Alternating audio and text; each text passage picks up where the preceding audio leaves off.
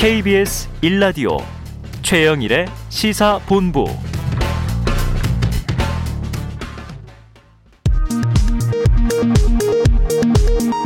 이 시각 라디오 정보센터 뉴스입니다.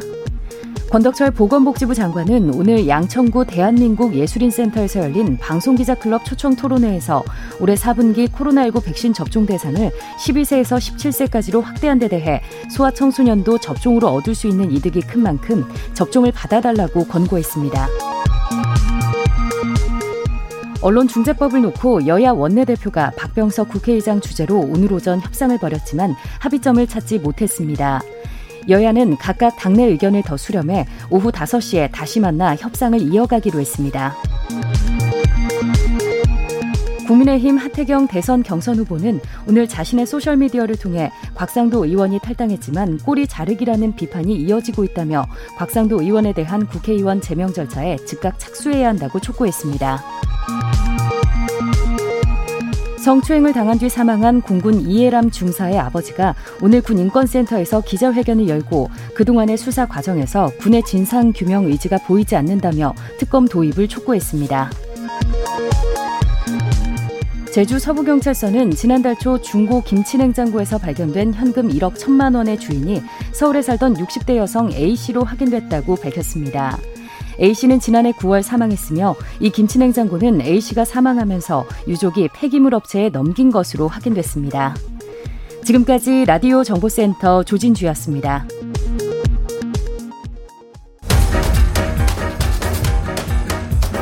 최영일의 시사본부 10분 인터뷰. 네, KBS 1라디오 최영일의 시사본부 2부 시작됐습니다. 단 10분 동안 이슈의 핵심을 10분 짚어드리는 10분 인터뷰 시간인데요.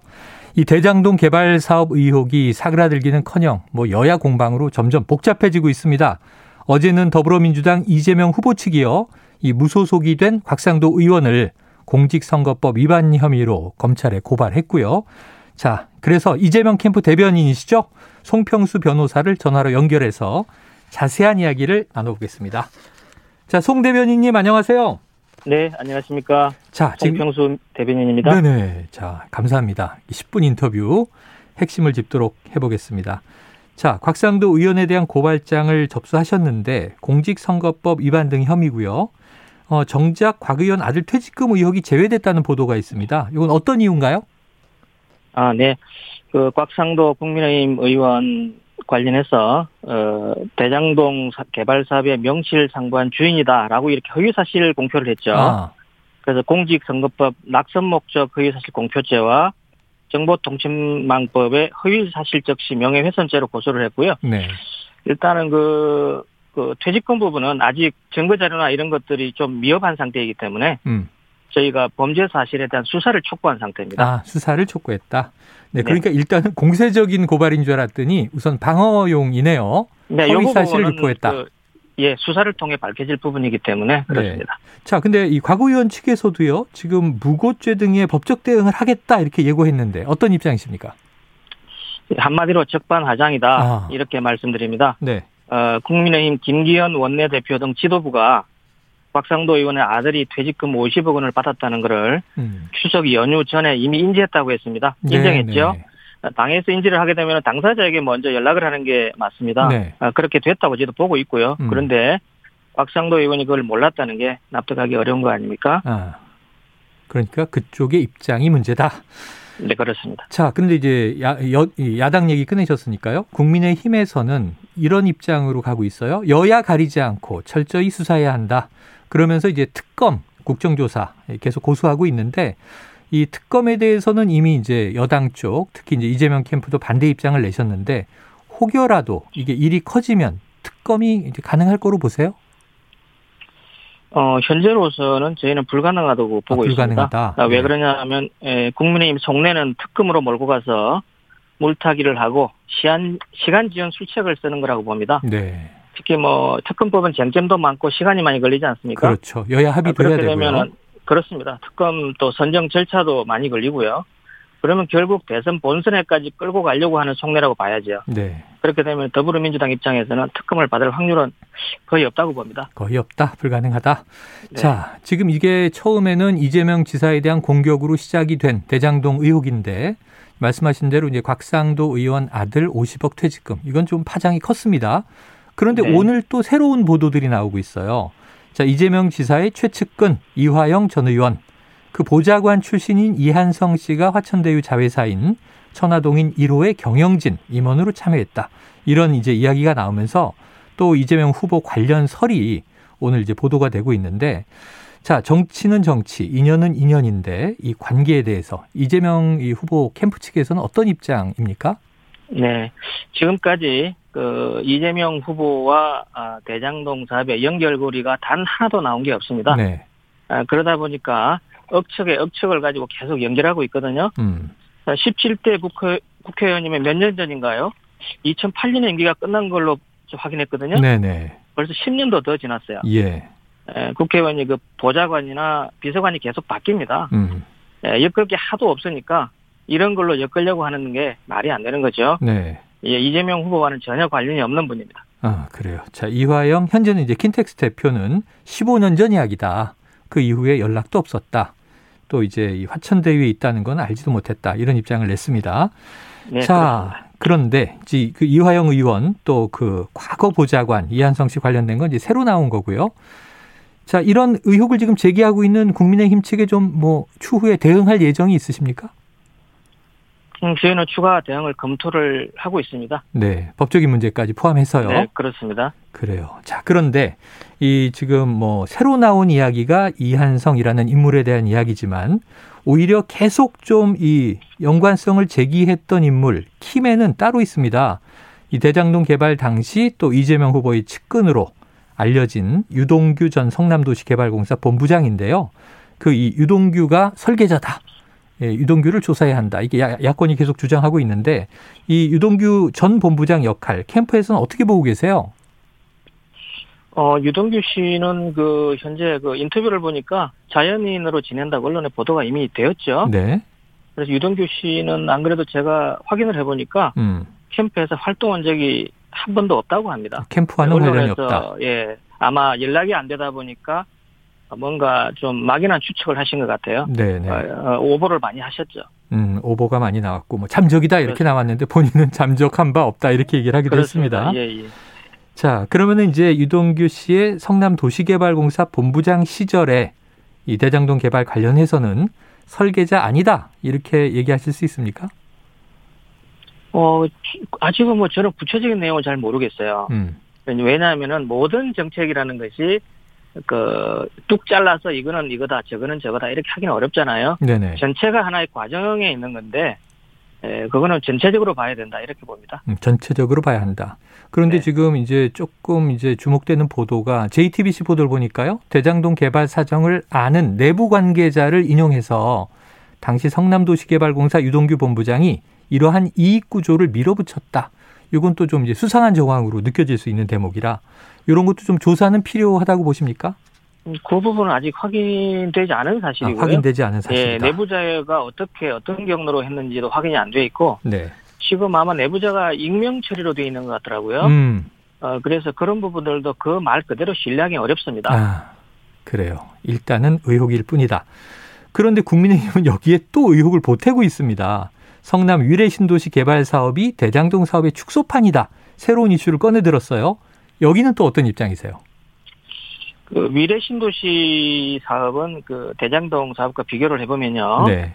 민관 합동 사업이라는 것만 갖고 음. 사업 구도 등은 전혀 다릅니다. 아. 언론에서는 마치 그 위례 신도시 사업이 그 대장동 사업과 같은 것처럼 보도하고 있는데 사실이 아니죠. 네네.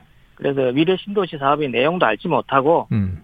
어, 아니 아니면 말고씩 보도를 아, 쏟아내고 있는데 네네. 어, 이 바람직하지 않다고 봅니다. 그러면은 오히려 국회에서 네. 자꾸 이러시면 언론 중재법 통과시키는데 음. 어, 국민적인 명분만 더 주는 거 아닐까요? 아. 오보 혹은 또 고의성 이제 허위 보도 여기에 대한 지금 경고를 하신 것 같습니다. 그렇습니다.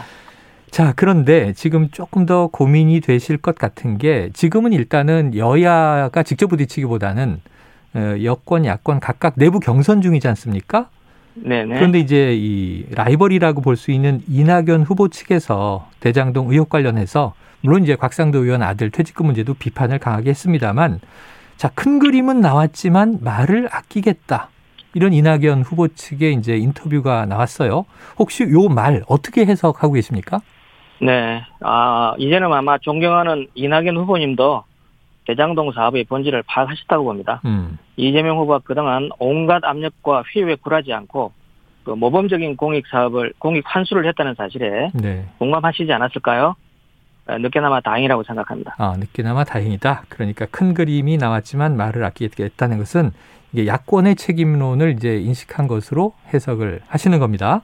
그렇습니다. 네. 자, 이제 남은 경선, 뭐 이번 주 다가오는 주말이 굉장히 중요한 분기점인데요. 이재명 후보 캠프 대변인 맡고 계시니까 대장동 이슈 포함해서 지금 전체적으로 어떤 대응 계획 가지고 계십니까? 예.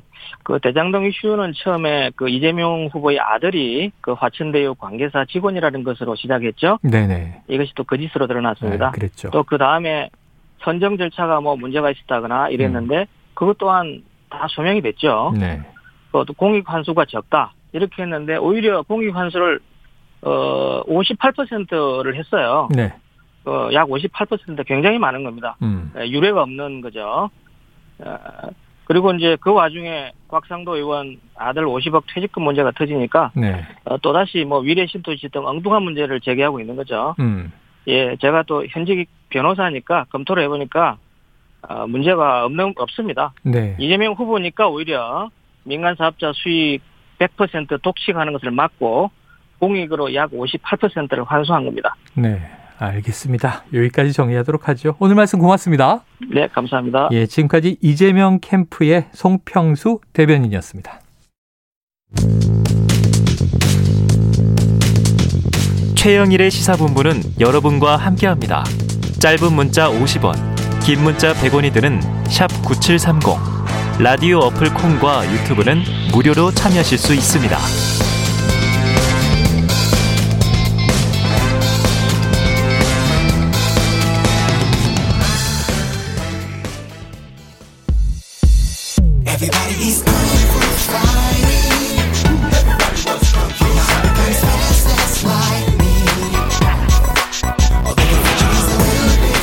네.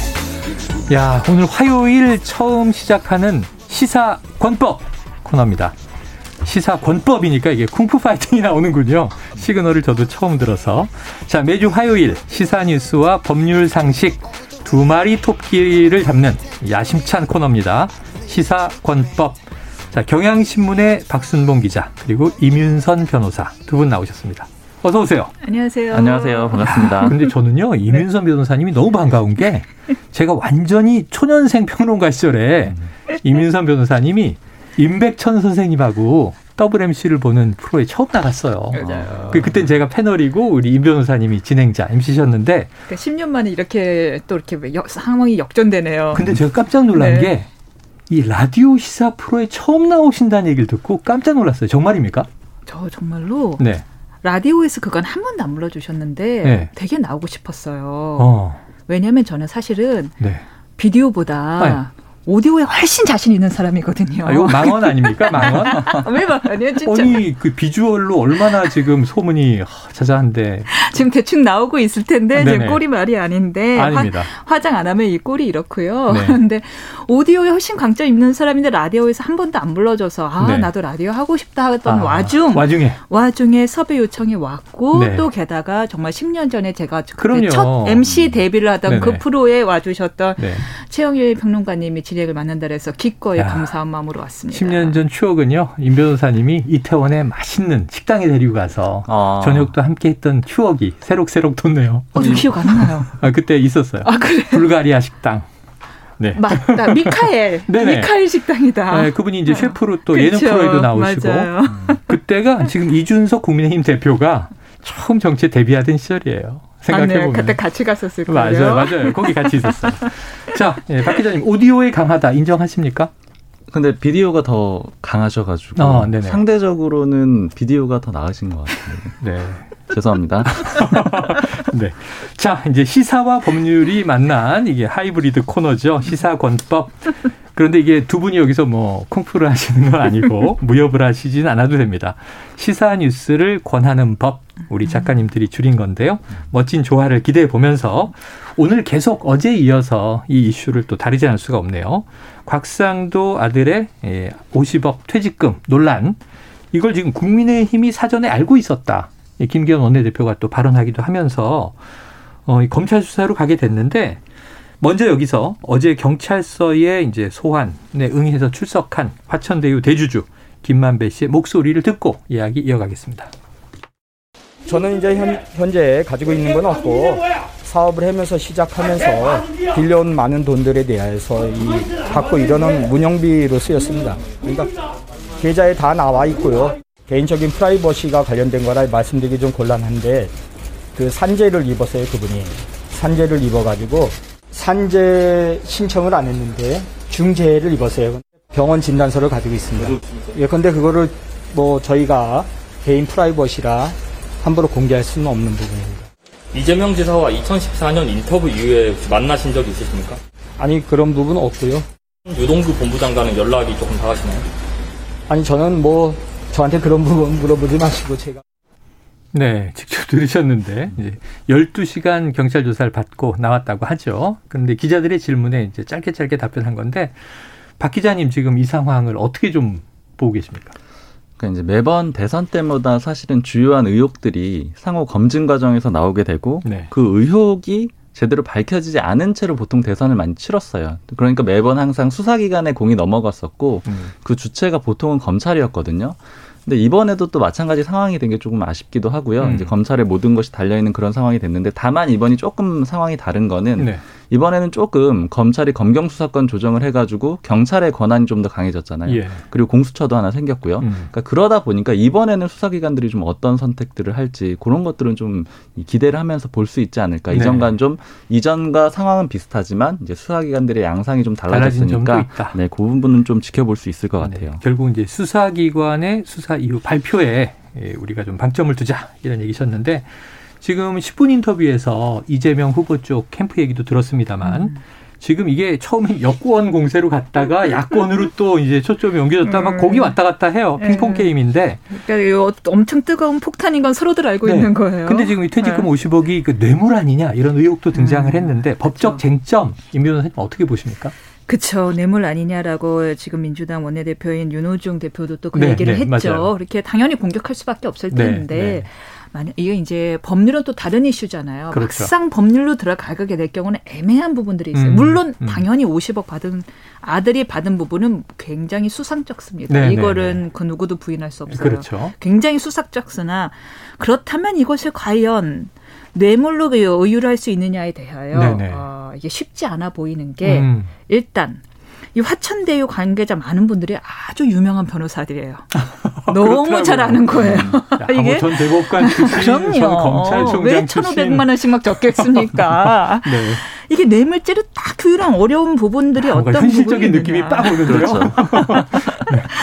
이냐 뭐냐 하면은 일단 뇌물죄가 되려면요 음. 잘 아시다시피 직무 관련성이나 대과 관계가 있어야 돼요. 네.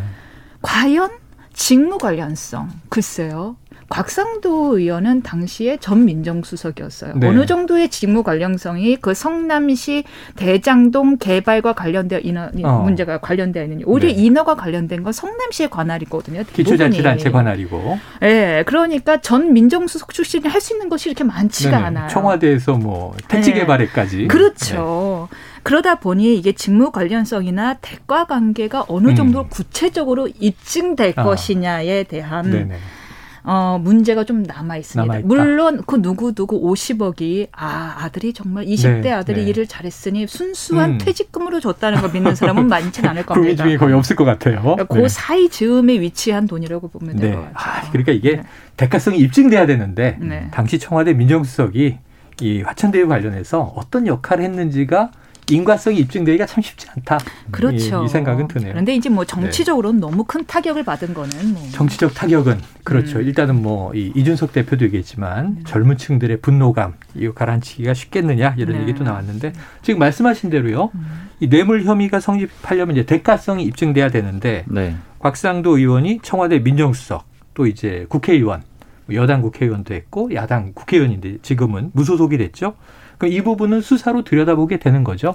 그렇습니다. 일단 수사로 들여다 볼 텐데 저도 임 변호사님 말씀하신 대로 이게 실제로 음. 이제 법률적으로 문제가 있느냐를 밝혀내는 건 좀 쉽지가 않을 것 아, 같아요. 네. 근데 일단은 여러 가지 기사들 나오는 거 보면 음. 의심되는 정황들은 굉장히 많잖아요. 네. 그러니까 구체적으로 예를 들어 곽상도 의원한테 이 화천대유의 관계자들이 후원을 많이 했거든요. 500만 음. 원씩 많이 했고요.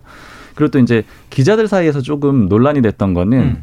이 김만배 씨 아까 인터뷰 네네. 영상이 나왔는데 2009년에 쓴 기사가 있어요. 그때 곽상도 의원이 이제 검사 그만하고 변호사 개업하던 그때 그 시점이었는데 이거는 김만배 씨가 쓴 기사. 그렇죠. 당시 이제 모 경제지에 있으면 썼던 기사인데 법조 팀장이었다고 하니까. 네, 그때 제목이 특수수사 교본 곽상도 검사 변호사로 제2의 인생 뭐 이런 기사인데 어, 칭찬성이네요. 읽어 보면은 와, 기자들이 이렇게 화려한 기사가 있냐. 이게 좀 비꼬는 말로 하는데 그러니까 너무너무 칭찬을 해주는 네, 내용이 네. 담겨 있어요. 어. 근데 예를 들자면 이런 거는 사실은 이제 시점상으로 봤을 때 그 대가성이나 인과관계 인증하기가 굉장히 어려울 거 아니에요. 음. 그러나 다만 굉장히 좀 의심스러운 지점은 되는 거죠. 네, 이두 사람의 네. 어떤 관계를 보여주는 기사이기도 하거든요. 음. 이제 이런 것들을 어떻게 검찰이 밝혀낼지는 좀 지켜봐야 될 것 같아요. 묘하게 수상을 한데 이 정황만으로 법률적으로 딱 혐의를 입증하기는 그렇죠. 쉽지 않다. 사실은 좀 어려울 것 같아요. 그냥 생각을 해봐서는. 예. 아니, 가장 기초적인 사실관계부터가 입증이 힘든 게 음.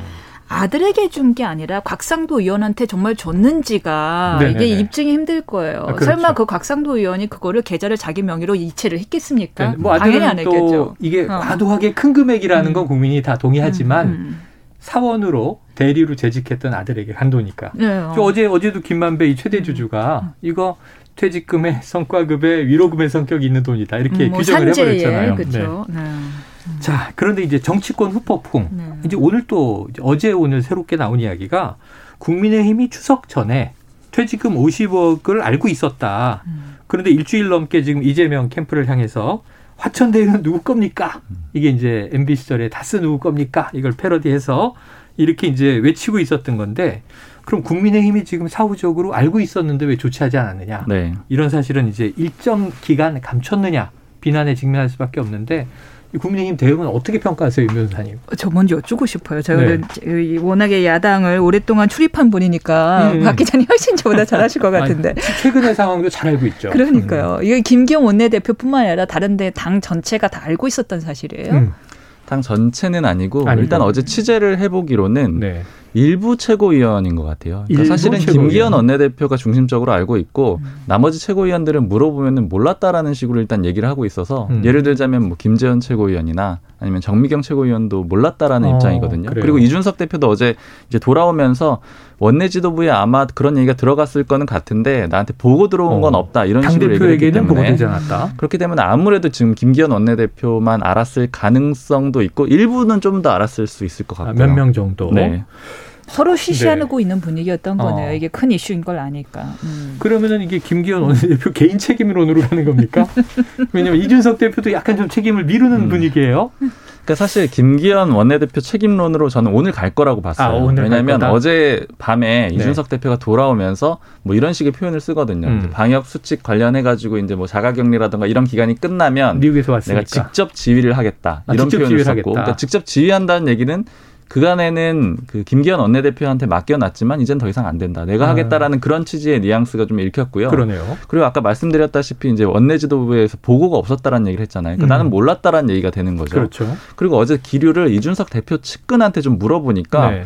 혹시 알았느냐. 왜냐하면 저희도 이 제보가 궁금했기 때문에 내용이 있느냐 했더니 우리는 전혀 몰랐다. 완전히 선을 긋는 그런 발언들을 하더라고요. 어. 그러니까 그래서 이거는 아마도 이제 김기현 원내대표의 좀 책임론이 불거질 수가 있고 그다음에 이 의원들하고 이 당협위원장들이나 좀 얘기를 해봤더니 뭐 이제 뭐 엑스맨이냐 이런 얘기도 했는데 사실은 기사에 담지 못했던 내용 중에 하나는 이 김기현 원내대표 물러나야 되는 거 아니냐 이런 정도 얘기까지 어. 나왔거든요. 물론 이제 전체 의견이라고 볼 수는 없지만 그렇죠. 일부가 그런 네. 얘기를 했는데 이 정도로 불만이 컸기 때문에 어. 그럼 이준석 대표가 돌아와서 마치 이제 음. 주인공처럼 딱 칼을 휘두르는 그런 음. 그림을 만들지 않을까 했는데 음. 이제 오늘 아침 보니까 좀 네. 분위기가 달라졌어요. 아, 이준석 대표가 좀 보듬어주는 그림을 만들었더라고요. 그러니까 아. 지도부 전체적으로 어떤 식으로 얘기를 하고 있냐면 그 제보가 그렇게 명확하지 않았다라는 음. 거죠. 그러니까 지금 앞서서 보도된 내용까지 봤을 때는 추석 전에 50억 원의 퇴직금을 받았다라는 사실을 알고 이미 있었다. 제보로 명확히 알았는데 일주일간 묵혔다라는 식으로 지금 네. 알려져 있으나 네. 이제 오늘 지도부에서 얘기하는 투는 그게 그렇게 액수도 정확하지 않았고 그냥 제보였기 때문에 음. 확인 절차가 필요했기 때문에 김기현 원내대표가 잘 대처한 걸로 알고 있다 이렇게 이준석 대표가 아, 좀 덮어줘요. 그래요. 근데 요거는 사실은 이제 두 갈림길이었던 건데 이렇게 될 가능성도 꽤 높았다라고 보는 게 네. 이준석 대표가 이제 밖에서 보면은 굉장히 높은 지지를 받고 당선이 된 그러니까 이제 국민들의 지지를 많이 받고 당선이 된 음. 당 대표입니다. 그런데 당 내로 지켜보자면은 음. 그렇게 세력이 좋은 그러니까 새가 튼튼한 그런 네. 당 대표는 네. 또 아니거든요. 몇 번의 위기 상황이 있었을 때 사실 김기현 원내대표가 되게 많이 도와줬고 어. 그런 것들을 기자들한테도 많이 얘기를 했어요. 그러니까 네. 예를 들자면 대표적으로 그때 여야 대표가 만나가지고 재난지원금 전국민 지급 합의를 했다가 뭐 번복되는 그런 어, 상황. 몇 시간 만에 번복했죠. 그때 이준석 대표가 굉장히 코너에 몰렸는데 음. 그거 수습해 준 게 또 김기현 원내대표였고요. 네. 또 예를 들자면 무슨 자격 시험 보자 이런 것들 아, 공약이었는데. 네. 그것도 당내 최고위원들이 거의 다 반발하는 상황에서 음. 뭐 김기현 원내대표가 다른 형태로 좀 바꾸자 이렇게 중재를 해주고 이런 과정들이 좀 있었거든요. 어. 그러니까 그런 도와줬던 게 고마웠던 것도 있을 거고 그리고 이준석 대표로서는 네. 김기현 원내대표를 제끼고는 당 대표를 잘하기가 좀 어려워요. 네, 네. 왜냐하면 당내 지지를 받은 원내대표와 함께 가야지만 예. 자신의 모자란 세를 좀 커버를 해줄 수가 있거든요. 음. 그러니까 결국에는 좀 덮고 같이 가는 그런 그림이 된 것 같습니다. 예. 그런데 이제 이 부분에서 음. 어, 곽상도 의원이 등장한 점, 그리고 김기현 원내대표가 어느 정도 인지를 했음에도 불구하고 일주일 동안 그것을 공유하지 않았던 음. 점 때문에 네. 이거를 계기로 지금 어, 민주당이나 어, 이재명 지지자들은 이걸 국민의힘 게이트로 이름을 네네. 변경하려고 많은 노력을 하고 있잖아요. 지금 이제 이걸 이제 지렛대로 모멘텀으로 만들려고 그렇죠, 하는 거죠. 그렇죠. 네. 국민의 게이트를 하려고 하는데 이렇게 여쭙고 싶습니다. 음. 곽상도 의원 쪽 굉장히 뭔가 뭐, 뭐 불명확하고 음. 부적절해 보이는 것은 사실이에요. 사실이나. 김기현 대표가 그리고 이걸 이거를 과정에서 뭔가 좀좀 부적절하게 좀 덮고 있었던 것도 사실이에요. 네. 그러나 음. 돈을 받은 쪽이 몸통입니까? 돈을 준 쪽이 몸통입니까? 어, 중요한 질문을 던졌어요. 누가 몸통입니까? 오징어 게임에서 음. 상금을 받아간 사람들이 네. 몸통입니까? 네. 설계한 사람이 음. 몸통입니까? 아하. 그 설계한 사람은 돈 한 푼 안 가져갑니다. 네네네. 네. 이거를 가지고 자꾸만 돈 받아간 사람들이 저는 어 일단은 그 법 500만 원씩 뭐 다섯 번 들어온 거는 법적으로 합 합법적으로 들어온 건 사실이에요. 음. 뭔가 가까운 관계였다는 걸 추정케 할 뿐인 거죠. 그곽 의원의 아들이 이제 원천 징수를 하고 아니 아니 아니 실수령에 이집하라고 하니까 아니, 그거 말고 이제 또 2,500만 원 후원 받은 부분. 아 후원금 아, 500만 원 어. 한도 내에서. 예예 예, 그렇죠. 그다음에 아, 쪼개기 의혹은 확인된 바는 없는 거죠. 네. 이름 다르고. 그리고 50억 부분은 있으나 음. 돈을 받았다라는 데 집중하지 말고 준 사람들은 왜 줬고 누구와 연관되어 있는지에 우리가 좀더 음. 집중해야 된다고 어, 생각해요. 궁금하더라고요. 왜 줬고 네.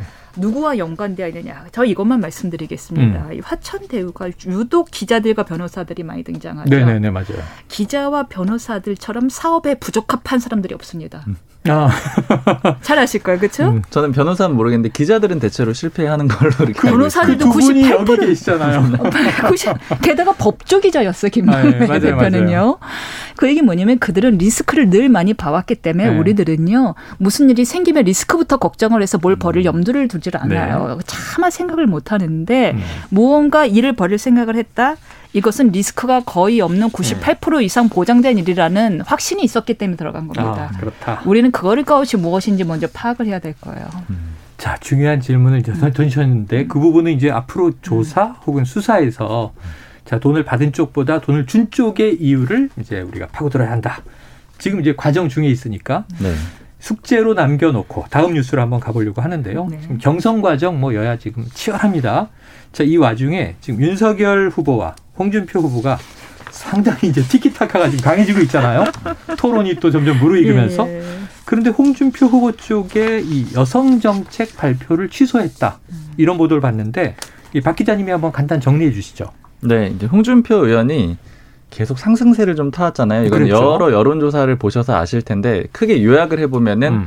여야를 막론하고는 3위로 올라섰고요. 네. 원래는 3위가 보통은 이낙연 전 민주당 대표가 그래, 나왔었는데 그래. 홍준표 의원이 그 자리를 차지했고요. 음. 그리고 범야권에서만 조사를 했을 때는 원래 윤석열 전 총장이 입당 전에는 압도적인 1위였는데 음. 홍준표 의원이 이기는 조사가 최근에 다수가 많이 나왔죠. 그래요. 그래서 이렇게 상승세를 좀 탔는데 이런 상승세를 타던 홍준표 의원이 지난 23일에 이제 음. 페이스북에 이런 글을 씁니다. 그러니까 상대적으로 좀 부진한 여성층 설득을 위해서 내가 여성 부분 공약을 발표를 하겠다 다음 주에 이렇게 딱 예고를 합니다. 음. 그리고 나서 27일 어제거든요. 어제 그러니까 그 전날에 기자들한테 이제 카카오톡 방이 있는데 네. 거기서 공지를 해요. 내일 1시 30분에 공약 발표를 하겠다 이렇게 어허. 했는데 어제 딱 당일 오전 11시 반쯤에 공지가 나와서 취소가 됐다라고 연기가 네네. 됐다라고 이렇게 얘기를 했습니다. 어, 네. 오전에. 네. 그러니까 바로 한 2시간 정도 앞두고 아, 취소가 네네네. 된 거고요. 음. 이렇게 취소가 된 다음에 그럼 이제 기자들이 물어볼 거 아니에요. 그러니까 음. 왜 취소하는 것이고 또 연기를 했다라고 하면 언제 하는 거냐 이렇게 음. 했더니 연기된 시점을 얘기를 못 하더라고요. 어. 즉 그러니까 무기한 연기됐다라고 볼 수가 있고 그래서 어. 사실상 취소가 됐고 그다음에 이제 왜 취소가 됐느냐 이걸 좀 알아보니까 이제 조금 이 내밀한 얘기를 익명으로 들어보니 하는 얘기들은 이제 내부에서 걱정들이 좀 많았다라는 거예요. 네. 여기서 홍준표 의원이 지금 상승세를 타고 있는 과정에는 2030의 젊은 남성 유권자들의 지지가 많은데 아, 그렇게 분석돼 여기서 왔죠? 여성 정책을 내놓게 되면은 음. 이들이 좀 불만을 가지면서 이탈을 할 수 있지 않겠느냐 이런 네. 얘기가 캠프 내에서 있었던 거예요. 그러니까 그거하고 그다음에 반대 의견은 아니다 이 사람들 흔들리지 않을 거고 여성 정책을 내야지만 음. 확장이 될 수가 있다 이런 의견이 서로 맞부딪혔는데 근데 결과적으로는 최근에 이 조국 전 장관 수사가 좀 과도했다 이런 발언을 했었거든요. 음. 이제 그러면서 2030 세대들이 조금 이탈을 했다라고 본 것 같아요. 이제 그런 것들까지 고려를 해서 그러면 지금 음. 당장 자극할 필요는 없지 않겠느냐 이런 네. 결론을 내려서 결국에는 연기를 하게 된 겁니다. 전략적 취소 혹은 연기였다. 네. 자, 임 변호사님, 네. 과거에 말이죠. 네. 이 보수 정당에 네. 개혁을 위해서 굉장히 쓴소리도 많이 하셨던 네. 게 제가 기억이 나는데 자, 또 여성이기도 하시니까 이 홍준표 후보가 좀 여성 표심에는 취약하다. 음. 그런데 어제 또 여성 정책까지 이 취소를 했다. 어떻게 평가하세요, 홍준표 후보? 정말 단점과 장점이 정말 뚜렷한 후보. 음. 장단점이 뚜렷하다. 네, 제 여성 입장에서는 네. 이게 미워할 수는 없으나 미워할 수 없으나 아, 뭐 유머러스 하시잖아요. 유머러스하고 네. 또 귀여운 아재도 있는 거니까. 솔직한 부분도 네네네네. 있고 어, 미워할 수는 없으나 좋아할 수도 없는. 좋아할 수도 없는. 어떻게요? 이 게 참. 어, 뭐 선택과 집중을. 빨리 좀 한번 홍 후보 연결해 주세요. 입장 들어봐야 되겠네요. 네. 그래서 선택과 집중을 명확하게 하신 걸로 보이고 네. 지금 아마 취소하신 거는 저는 네네. JS 전략이라고 봅니다. 아. 뭐냐면 이준석 대표가 했던 전략을 그대로 지금 음, 따라간다. 당내 세력이 없는 분이 당외 세력을 네네. 끌어들이기 위한 어, 이준석 대표의 전략을 그대로 따라가는 형태로 아, 보여집니다. JS 전략은 준석 전략 그렇죠. 약자예요. 새로 새로 만들었나요? 그런데 요건 제가 개인적으로 궁금한데 네. 예를 들면 이제 1위, 2위를 서로 다투는 윤석열 후보와 음. 홍준표 후보가 이 여성 관점에서 보면 다 비슷한 아저씨 이미지 아니에요? 좀 이렇게 차별화가 있어요? 두분 사이에. 이제 아저씨가 아저씨가 네. 있고 또 꼰대가 있잖아. 아 이건 이미 어. 공용화된 네네네. 표현이니까. 아, 그렇죠. 요즘 뭐 워낙 많이 씁니다. 되니까. 근데 이제 라떼, 뭐 그렇죠. 꼰대. 네. 어, 아, 아저씨라 하면 이제 좀 푸근한 아저씨가 아, 있고. 네네네. 그러니까 예를 들어 밥 먹고 난 다음에 음. 아유 설거지 내가 할게. 아이 어. 고기는 남자가 구워야지 하는 아, 저씨가 있고 네. 어디에 남자가 아. 하는 아저씨가 있고 안 들어가는 그렇죠. 어디 하는 사람이 있지 않겠습니까? 아, 저씨가 또 차이가 있네요. 음. 어, 하긴 뭐 저는 아저씨 돼야 되겠습니다. 네. 아, 이미 아저씨입니다. 아니 그 원, 네, 네. 원빈 원빈도 아저씨의 주연을 했으니까 말이죠. 아니, 그런 비유는 클라, 클라입니다. 아, 클라죠.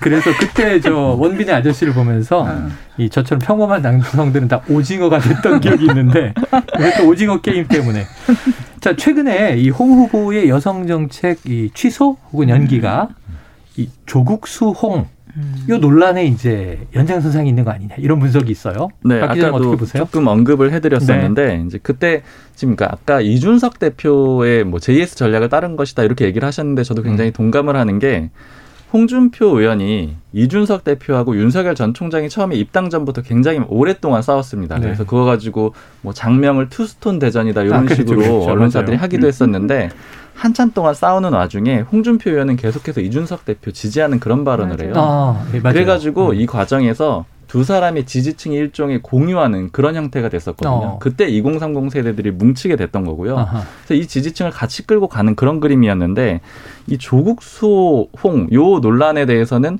2030 세대들 특히 뭐 남성들 여성들 가릴 거 없을 것 같은데 굉장히 반발이 심했단 보수 말이에요. 보수 지지층에선 그랬겠죠. 네. 그러면서 이 남자들이 이탈했다라고 이렇게 보는 그런 상황들이 있었고 실제로 홍준표 의원의 상승세가 약간 꺾이기도 했습니다. 여론조사상에서.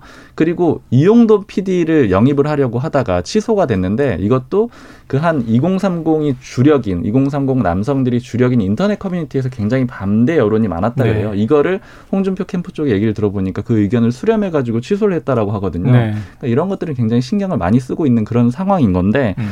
다만 이제 아까도 조금 언급을 드렸지만 확장성은 이제 고민이 될 수밖에 없는 거죠. 음. 그럼 그렇다고 해서 그럼 내가 계속 2030 남성만 지켜본다라고 하면 지금 어찌됐든 야권의 1위 주자는 윤석열 전 총장이거든요. 그렇죠. 그러니까 범야권 내에서만 조사를 했을 때는 이기는 경우도 홍준표 의원이 있기는 하지만 음. 어쨌든 전체 조사에서는 밀리는 상황이에요. 그러면 지금 상황을 바꿔야 되기 때문에 아마 뭐 다른 수를 좀 고민을 하지 않을까 싶습니다. 자, 그러면 지금 이제 윤석열 후보 얘기도 나왔으니까 지금 이제 경선이 야권 내에서도 점점 치열해지고 있어요. 이제 네 명으로 이제 또 추려져야 되는데 공약 배틀이 벌어지고 있습니다. 국민의힘 TV 토론에서 윤석열 후보와 유승민 후보의 실랑이를 한번 듣고 오겠습니다.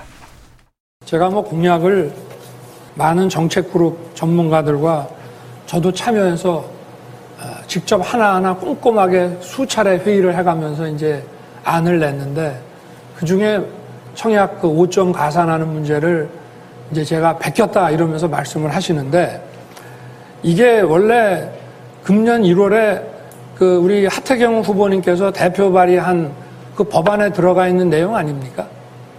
저는 네. 4년 전에 네. 대선부터 이야기하던 겁니다. 그거는 뭐 저희가 잘 모르겠습니다만은 네. 저희는 이거를 누굴 보고 베낀 것이 아니고 실제로 우리 전문가 그룹에 있는 분들이 군대를 제대한 그 청년들을 상대로 일일이 인터뷰를 해서 이걸 지금 모은 거거든요. 근데 뭐 공약을 베꼈니 뭐 이렇게 말씀하시는 거는 좀 어폐가 있지 아닙니다. 않습니까? 아닙니다. 지금 네. 지금 여야 대선 후보 네. 중에 네네. 주택 청약 가점을 5점, 네. 그다음에 군에 의무 복무한 기간 전 네. 기간에 대해서 네. 국민연금 크레딧을 준다. 네. 이렇게 말씀하시는 분은 윤 후보님하고 저밖에 없습니다. 네, 자 지금 이제 유승민 후보 표절한 거 아니냐? 윤석열 후보 아니다. 우리가 만든 거다. 이 지금 표절 공방 듣고 오셨는데요. 유승민 캠프는요. 이 공약 표절은 미국에서는 범죄다. 이런 주장도 내놨는데 임 변호사님 이게 사실이에요? 그렇기는 해요. 어, 저도 미국 법은 공부를 안 해서 저작권이 좀 엄격하긴 한데 어, 모르겠으나 저도 그래서 나름 조사를 해본 결과로는 네네. 범죄까지는 아니고 아니다? 이제 심각한 범죄라는 표현은 뭐 워딩이 조금 과장됐거나 음. 전달 과정에서 조금 오류가 있었던 것 같아요. 기소되고 심각한 일 정도로 윤리적으로 네, 심각한 일로 네네. 받아들여서 피하는 일 그래서 음. 도덕적으로 스스로 뭐 중도 사퇴까지 하는 일 정도라는 음. 표현이었는데 범죄는 될 수가 없는 게 미국도 마찬가지. 우리나라 특허권이 기본적으로 미국 법을 따 따라온 건데요. 아, 특허권이라는 거는 어, 일단 산업성 이용 가능성이 있어요. 아, 산업성 네네네. 이용 가능성 이건 뭐 정책이 어. 떻게 산업성 이용 가능성이 있겠습니까? 공직자 후보 출마자들의 공약은 네. 이건 뭐 공개적인 거긴 네. 하죠. 네. 그리고 독, 독점적 이용 가능성이 있어야 되는데 정책이라는 거는 늘 거기서 네. 재생산되고 이렇잖아요. 그렇기 때문에 범죄는 불가능하다. 근데 음. 이제 아무래도 유승민 후보가 워낙에 이제 약간 학자스러우시잖아요. 학자. 학자스러우셔서 이런 분들 표절에 되게 리퍼에 굉장히 네. 민감합니다. 네. 예. 그러니까 사실 저희도 네. 이제 취재를 네. 하다 보면은 음. 공약 취재할 일은 많이 있는데 음.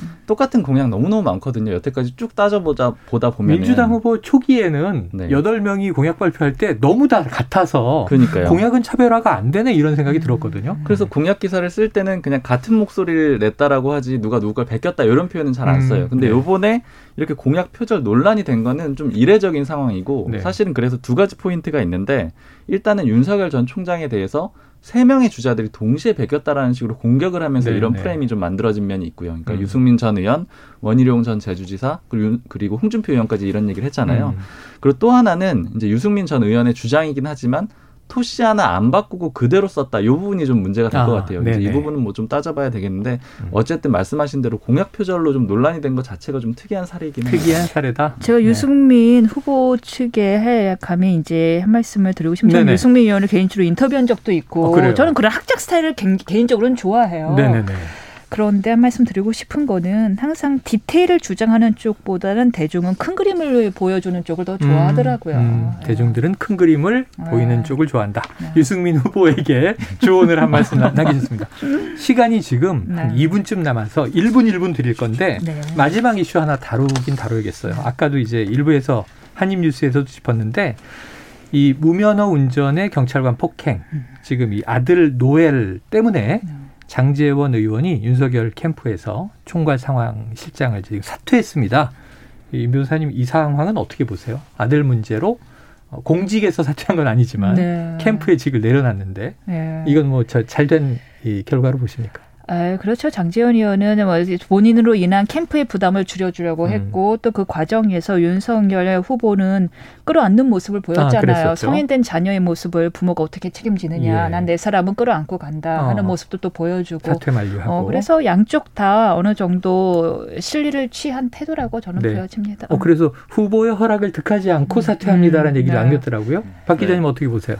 그러니까 이게 좀 윤석열 캠프의 한계도 좀 드러난 것 같아요 이번에 이게 음. 왜 그러냐면 최근에 좀 잘 되는 캠프들 보면 특징이 있는 게 간결하거든요 음. 전당대회에서 이겼던 이준석 대표 캠프의 실무진은 두 명이었고요 그리고 지금 상대적으로 상승세를 타고 있는 홍준표 의원 캠프도 현직 의원은 한 명밖에 아. 없거든요 근데 이게 무슨 얘기냐면 꼭 작은 캠프가 좋다는 건 아니고 의원들이 많고 그러면 입 관리나 그렇게. 아니면 어떤 음. 리스크 관리가 좀 안 되는 측면이 있고 특히 윤석열 전 총장은 사람 내보내는 거 절대 용인을 안 한다고 하더라고요. 그러니까 반드시 설득을 해서 다시 데려오는데 그런 것들이 오히려 약간의 부작용을 낸 것 같습니다. 네. 자, 이제 청취자 반응을 좀 말씀드릴게요. 네. 시사 권법 오늘 첫 시간이었는데 떨리네요. 자, 0757님 세 분 이야기에 시간 가는 줄 모르겠어요. 감사합니다. 이렇게 감사 표해 주신 청취자분도 계시고 9693님, 요 번호 혹시 아시는 번호인지 체크해 보세요. 네. 이윤선 변호사님, 입담 살아있네. 아, 지금 이윤선 변호사님 반갑다는 메시지가 쏟아지고 있습니다. 저 진짜 오랜만에 시사하는데. 그러면서 네. 오디오, 비디오 모두 섭렵한 최애 게스트다. 자, 공삼이호님은 똑똑이 박순봉 기자님 완전 멋있어요. 어, 감사합니다. 야, 이게 두 분의 오늘 데뷔 시사권법 성공적이고요. 그래서 다음 주에 기대감은 더 커질 것 같습니다. 두 분 이야기 오늘 여기서 정리하죠. 고맙습니다. 감사합니다. 감사합니다. 네, 현재 시각은요. 오후 1시 42분을 넘어가고 있습니다. 자, 날씨 소식 듣고 올 텐데요. 윤지수 씨 나와 주세요. 네, 오늘과 내일 사이 전국 대부분 지역에 20에서 70mm나 되는 다소 많은 비가 내리겠습니다. 지금은 산발적으로 빗방울이 떨어지거나 서해안 지방을 중심으로 비가 내리고 있는데요. 오늘 밤 중부 지방과 경상북도 북부 지역으로 확대되고 내일은 전국 대부분 지역에 비가 내리겠습니다. 남부 지방은 모레 아침까지, 제주도 지방은 모레 낮까지 이어진다는 점도 참고하시면 좋겠습니다. 제주도 지방과 전라남도 남해안 지역에서는 너울을 주의하셔야겠고요. 오늘 낮 최고 기온은 서울 서울, 강릉 24도, 세종, 대전, 대구, 부산 25도로 어제와 비슷하겠습니다. 지금 서울기온 24도입니다. 윤지수입니다. Splish splash, I was taking a bath long about a Saturday night. Yeah. 점심 먹고 유쾌한 시사 디저트 한 입. 최영일의 시사 본부. 네. 자, 시사본부 매일 이 시간에 청취자 여러분께 드리는 깜짝 간식 선물. 오늘도 준비가 돼 있습니다. 자, 오늘의 간식은요. 열려라 땡땡 라면. 이렇게 우리 피디님이 써주셨는데, 저희가 이제 주로 출출하신 분들을 위해서 컵라면 쿠폰을 드리고 있는데, 라면 종류는 매일 바뀝니다. 자, 오늘은 날이 좀 흐려가지고요. 국물 있고, 계란도 들어간 것으로 엄선을 했다고 합니다. 자, 이 코너 들으시면서 문자로 의견 보내주시는 청취자분들께 이 컵라면 쿠폰 쏠 거고요. 짧은 문자 50원, 긴 문자 100원이 드는 샵 9730으로 의견 많이 보내주시기 바랍니다. 자, 열려라 땡땡 컵라면 저도 먹고 싶네요. 지금 스튜디오에는 오늘의 마지막 코너. 자, 김덕진, 이 인사이트 연구소 부소장, 알아두면 유익한 IT 이슈를 살펴보는 시간이고요. 매일 마지막 코너가 무슨 무슨 본부. 어제 월요일은 국제본부였는데요. 오늘은 IT 본부. 그럼 IT 본부장 대행 김덕진 소장 모셔보겠습니다. 어서 오세요. 네, 안녕하세요. IT 본부장이자 라면이 땡겨서 배가 고픈 김덕진 부장입니다. 본부장 대행에 섭섭해 하시면 안 되는 게 네. 저는 방송팀장 최 팀장을 음, 맡았고요. 네. 본부장은 청취자 여러분들로. 아, 그럼요. 저를 네. 부소장인데 소장으로만 높여주신 것도 저는 감사하게 생각하고 있어요, 지금. 그래요. 하지만 우리는 모두 배가 고픈 사람들이에요. 네. 땡땡 컵라면 먹고 싶은 사람들인데. 맞습니다. 자, 오늘 이제 IT본부 첫날. 네. 어떤 이야기를 준비해 오셨습니까? 네. 또 뭐 IT본부지만 역시 시사본부니까 네네. 시사와 IT 함께 얘기해 볼 만한 주제 하나 가져왔는데요. 역시. 네, 네. 지난주까지 이제 우리나라 뉴스에서 계속 나왔던 이 기업 카카오. 네. 다 아시겠지만은 카카오 플랫폼 논란 상당히 많았죠. 맞아요, 맞아요. 근데 이게 플랫폼에 대한 이런 압박들이 우리나라뿐만이 아니라요. 어, 예. 최근에 이제 전 세계적으로 좀 있는 현상입니다. 오, 세계적 현상이다. 네, 그래서 그 중에서 최근에 거의 뭐 포화를 맞듯이 공격당하고 있는 페이스북 이야기를 좀 가져왔는데요. 아. 월스트리트 저널이 최근에 네. 페이스북에 네. 대해서 거의 뭐 작심한 수준으로 오호. 탐사 보도를 쏟아내고 있어요. 지난 17일부터 계속 이야기가 되고 있는데 이른바 페이스북 파일이라는 페이지를 통해서 어. 이제 페이스북이 얼마나 악덕 기업인지 네, 뭐 이런 것들을 보여주는 다섯 가지 링크를 계속 공개하고 아니, 있습니다. 저는 김덕진 부소장님의 네. 이이 페북 네. 우리가 얼굴책이라고 그렇죠. 부르는데 요거 계정을 통해서 네. 동정을 보고 있거든요. 그러니까요. 어제는 또 이제 종교 방송 가셨구나. 막 이런 것도 봤네. 신부님하고 네. 방송을 하시더라고요. 어, 그러니까요. 참 재밌는 경험들 많이 이렇게 많이 쓰고 있고 설, 실제로 우리의 생활에서 많이 들어와 있는 SNS인데 네. 이걸 악덕 기업이라고 표현을 하고 있는 거예요. 그러니까 야. 이제 얼굴 책에서는 네. 정면 반박을 하고 있는 상황인데 어떤 얘기인지 이 얘기 좀 해보려고 합니다. 너무 궁금합니다. 네. 월스트리트 저널이 작심하고 이제 막 이 맹 비판을 했는데 네. 그럼 악덕 기업인 다섯 가지 네. 이유 네. 이 내용은 뭐예요? 네, 첫 번째는요. 일단은 네. 그 페이스북에서 하고 있는 서비스 중에 인스타그램이라고 또 있잖아요. 아, 이게 이제 자사 서비스죠. 그렇죠. 네, 인스타그램이 10대들의 정신 건강을 해치고 있다는 거를 내부 연구로 이미 알고 아, 있었는데 살짝 공감은 되는데요. 네, 모른 척했다. 저의 정신 건강도 일부 해치는 것 같습니다. 아, 그렇군요. 네. 네. 그리고 두 번째는 이제 셀럽이라고 우리가 보통 표현을 하잖아요. 셀럽, 셀럽. 네, 유명인들에 대한 리스트를 만들어서 음. 특별 관리를 했다는 거예요. 근데 이게 아. 문제가 어떤 거 되는지 이따가 좀 설명을 드리고 네. 세 번째부터 다섯 번째는 어떻게 보면 알고리즘과 관련된 내용인데 우리가 포털에도 많이 제기하는 문제네요. 그렇죠. 네. 이제 페이스북이 사용자들이 페이스북을 더 많이 사용하기 하기 위해서 음. 이 알고리즘을 개편을 했는데 이게 결론적으로는 사회적으로 분노 그리고 선정성을 증가시켰다. 아, 그래요. 그리고 또 인신 매매범과 마약 카르텔들이 이 SNS 활동 하고 있는 걸 알면서도 막지 않았다. 오. 어. 또 이제 미국에서 백신 주저 현상이라고 그러죠. 백신의 안전성과 효능에 대해서 우려하고 뭐 백신 접종을 거부하는 것들이 댓글로 계속 나오고 음. 페이스북을 통해서 조장되는데 그것도 알면서도 방치했다. 방치했다. 네, 이런 이제 다섯 가지 얘기를 하고 있는 것입니다. 야, 이게 일부 이해되는 것도 있고 네. 뭐 알고리즘은 우리가 잘 모르니까 음. 어려운 기술적인 얘기도 있고. 자, 하나씩 살펴보겠습니다. 먼저 인스타그램 이야기인데요. 네. 자, 우리나라에서도 뭐 음. 10대, 20대를 비롯해서 이 계정 하나 정도는 그렇죠. 운영해야 네. 사회생활 하는 거다 하다 보니까 젊은 층이 주로 이제 많이 이미지들을 포스팅을 합니다. 네, 그 맞습니다. 그 플랫폼인데 문제가 있는데 모른 척 했다. 네. 이걸 좀 구체적인 얘기는 어떻게 네, 실제로 이제 우리나라에서도 말씀해 주신 대로 국내 10대 인터넷 이용자들이 주요 이용하는 SNS 2위가 인스타그램이고 1등은 페이스북이니까 거의 뭐 두개 다 쓰고 있다고 보시면 될 것 같고 같은 회사인데 그쵸? 크게 보면 네, 미국에서도 인스타그램 사용자의 40% 이상이 22세 이하라고 해요. 그리고 아. 2,200만 명의 10대가 매일 사용하고 있다고 하는데요. 네네. 그러니까 그 미국에서는 좀 전체적으로 페이스북에는 어 이른바 이제 나이 드신 분들, 어르신분들, 네, 중장년층이 좀 활용을 많이 하고 있고 갈수록 이제 인스타그램으로 흐름이 넘어오고 있는데 이거 음. 이런 걸 좀 알고 있었던 페이스북이 2012년에 10억 달러, 그러니까 엄청난 돈이죠. 1조 네. 원 넘게 인스타그램을 사들였어요. 그래요. 그때만 해도 어, 이 돈을 왜 주고 사냐, 막 이런 얘기들이 있었는데 네. 왜냐면 그때 직원이 10명 정도였거든요. 음. 그런데 지금은 뭐 거의 뭐 황금을 내는 거의가 된 것이죠. 그러니까 뭐 구글은 이제 유튜브를 인수했고 네. 네 그런 식으로. 네, 맞습니다. 이제 그렇게 되다 보니까 중요한 거는 이 안에서 인플루언서들이 사진이 올라오는데 아시겠지만 너무 예뻐요. 그리고 너무 막 날씬해요.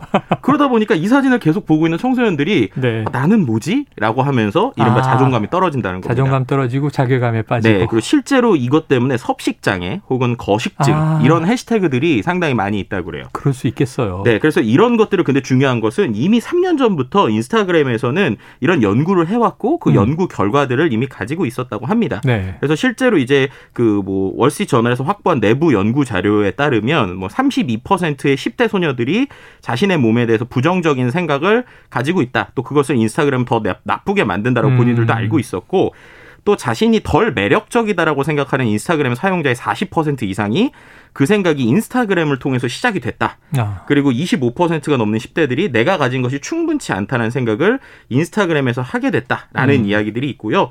또 뭐 다른 조사 결과긴 한데 영국 사용자의 13%, 미국 사용자의 6%가 이른바 이제 자살 충동을 인스타그램 때문에 느꼈다. 네. 이런 좀 극단적인 얘기들까지 나오고 있는 상황입니다. 음. 근데 그랬는데도 이러한 것을 알고 있음에도 마크 주커버그 페이스북 최고 경영자가 지난 3월에 이제 청문회에 나와서 소셜 미디어가 정신 건강에 긍정적일 수 있다라고 얘기했고요. 어. 그 다음에 또 이러한 10대들의 문제가 있음에도 불구하고 인스타그램은 오히려 만 13세 이하 어린이들만을 위한 인스타그램 서비스를 또 준비하고 있다. 어, 어린이 버전. 완전히 이제 이슈가 됐던 상황이죠. 그래요. 지금 말씀이 이제 주로 미국, 영국의 연구지만 네. 전 우리나라도 아 일부 좀 공감은 된다. 음. 이게 정량화는 아직 이루어진 연구가 없지만 그렇죠. 좀 감정적으로 이해가 되는 게 남들의 인스타그램을 보면 다 너무 화려하게 행복해. 네. 맛있는 거 먹고 좋은 데 음, 가고. 맞아요. 그러면 나는 지금 이렇게 힘들게 사는 게 나 혼자인가 하는 네. 또 괴리에 빠지거든요. 그러니까 누군가가 인스타그램을 보고 표현한 게 저 정말 와닿았는데 네. 인스타그램은 모든 사람 인생의 하이라이트만 모여 있다라는 표현을 했어요.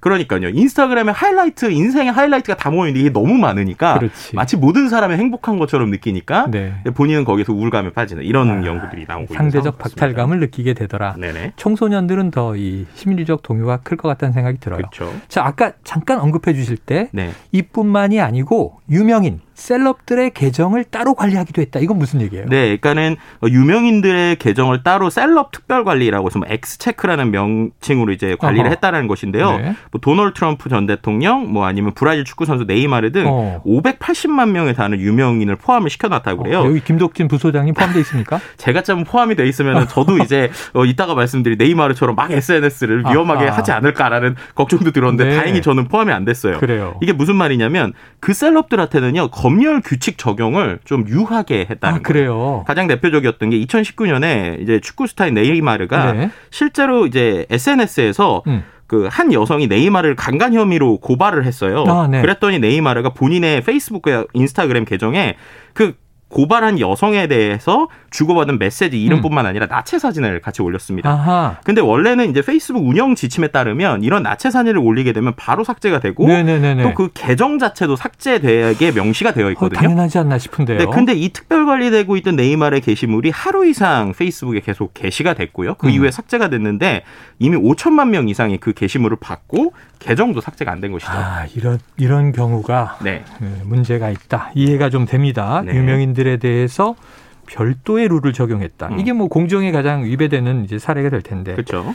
자, 한 가지 더 여쭤볼 것이 이 알고리즘을 변경한 것이 네. 사회의 분노와 선정성을 가중시켰다. 네. 이거 아까 셀럽 얘기가 좀 확장되는 느낌인데 음. 구체적으로 어떤 얘기예요? 가끔씩 느끼실 거예요. 막 페이스북에서 우리가 쓰다 보면은 어 나오는 내용이 조금씩 달라지네. 맞아요, 맞아요. 그게 이제 알고리즘을 계속적으로 이제 튜닝을 하는 건데. 광고가 그렇죠. 제가 검색해 본 광고가 계속 나오더라고요. 네, 그러니까 그 목적은 결국 우리가 이것을 더 오래 쓰게 만드는 거란 말이에요. 아. 근데 오래 쓰게 하기 위해서 상호작용을 위한 알고리즘을 바꿨다고 했는데 네. 결국 그렇게 되면서 노출됐던 게 과도한 수준의 오보나 음. 폭력 콘텐츠가 계속 포함이 돼서 노출이 더 되게 됐다는 겁니다. 네. 그러다 보니까 이것이 사람들에게 더욱더 분노를 일으키게 됐다라는 거고요. 어허. 실제로 한 SNS 기반 언론사는 그런 것들에 대해서 야 이거 너무 심하다라고 페이스북에 직접 얘기를 하기도 했었고요. 네. 그리고 이런 변화들이 결국에는 어, 사회 좋지 않은 내용들을 더 퍼뜨렸다는 거예요. 예를 들면 음. 일부 개발도상국에서는 인신매매범들이 여성을 노예처럼 취급하거나 성매매를 강요하는 고용사항으로 유인하려고 아. 페이스북을 이용을 했는데 아, 이런 거를 보고도 삭제를 덜했거나 네네. 아까 말씀드린 말씀드린 대로 백신 관련돼서도 41% 정도 미국 기준이긴 합니다. 네. 댓글 중에 41%가 이 백신에 대한 부정적인 아주 댓글이었는데 네네. 이런 거 알고도 방치했다. 뭐 이런 음. 내용들이 계속 나오고 있는 상황이라고 보시면 됩니다. 이게 범죄와 관련이 있거나 네. 사회적으로 좀 문제가 있는 이제 오피니언 으흠. 의견들이 나오는 것을 좀 이제 제재하거나 삭제해야 하는데 이런 것을 방치했다. 그럼 이게 이게 나쁜 좀 음. 이제 어, 나쁜 사회적 어두움에 이제 온상이 되는 거죠. 그렇죠. 그러다 보니까는 이제 어. 미국에서 민주당 상원의원들도 마치 이게 대형 담배 회사랑 비슷하다고 표현을 아하, 하는 거예요. 아, 예, 그러니까, 있네요. 그렇죠. 이제 대중들 앞에서는 위험하다라고 얘기를 과학적으로 숨기면서 10대들한테는 잠재적으로 이제 이런 것들을 계속 광고한다라는 것인데요. 네. 이러한 이제 어떻게 보면 앱이나 플랫폼에 대한 제재들이 좀 확대가 되고 있는 모습들을 또 보여주는 것으로 네. 보입니다. 그래요. 뭐 페이스북에 이제 반론도 있겠고 네. 아까 뭐 국회, 미국 의회에 출석해서 한 말도 있겠는데 자 그러다 보니까 이제 우리나라에 최근에 카카오라고 하는 또 브랜드가 떠오르는데 네. 플랫폼을 그동안 우리가 많이 예찬해 왔지만 그렇죠. 최근에는 또 이게 비판할 점들이 많이 드러나고 있어요. 네네네. 자 어떻게 보십니까? 일단은 페이스북이 최근에 이러한 답변들을 보면요. 예전엔 음. 죄송합니다 중심이었거든요. 네. 근데 이번에 이걸 상당히 공격적으로 반론을 하고 상당히 정치적으로까지 같이 제시를 하고 있어요. 네. 근데 이런 모습에서 약간 카카오의 모습이 좀 보이는데 실제 카카오가 최근에 반년 동안에 검찰, 경찰, 청와대 등 소위 힘 있는 기관 출신 퇴 직자를 집중 채용하고 있다는 주장이 네. 계속 제기가 되고 있거든요. 음. 그러니까 이런 부분들이 결국에는 어, 기존에는 기술 기반으로 뭔가 이렇게 죄송합니다 했던 부분에서 이제는 이 힘을 어느 정도 컨트롤할 수 있는 정도로 네. 좀 인사를 뽑는 것이 아니냐라는 얘기도 알겠습니다. 좀 나오고 있는 상황입니다. 야 오늘 IT 본부 아주 알찼습니다. 네. 오늘 말씀 고맙습니다. 네, 감사합니다. 자 플랫폼의 영향력 우리가 또 감시해야 되겠죠. 지금까지 김덕진 인사이트 연구소 부소장이었고요. 우리 사회 셀럽이었습니다. 자, 오늘 열려라 땡땡 컵라면 쿠폰 받으실 분들 1500님, 5745님, 5977님, 8342님, 5209님, 8064님 이렇게 여섯 분입니다. 어, 저희 이제 이저 사이트에서도 공지를 하겠습니다. 최영일의 시사본부 오늘 준비한 내용 여기까지고요. 아우 숨가쁘게 달려왔습니다. 저는 내일 오후 12시 20분에 다시 찾아뵙겠습니다. 청취해주신 여러분 고맙습니다.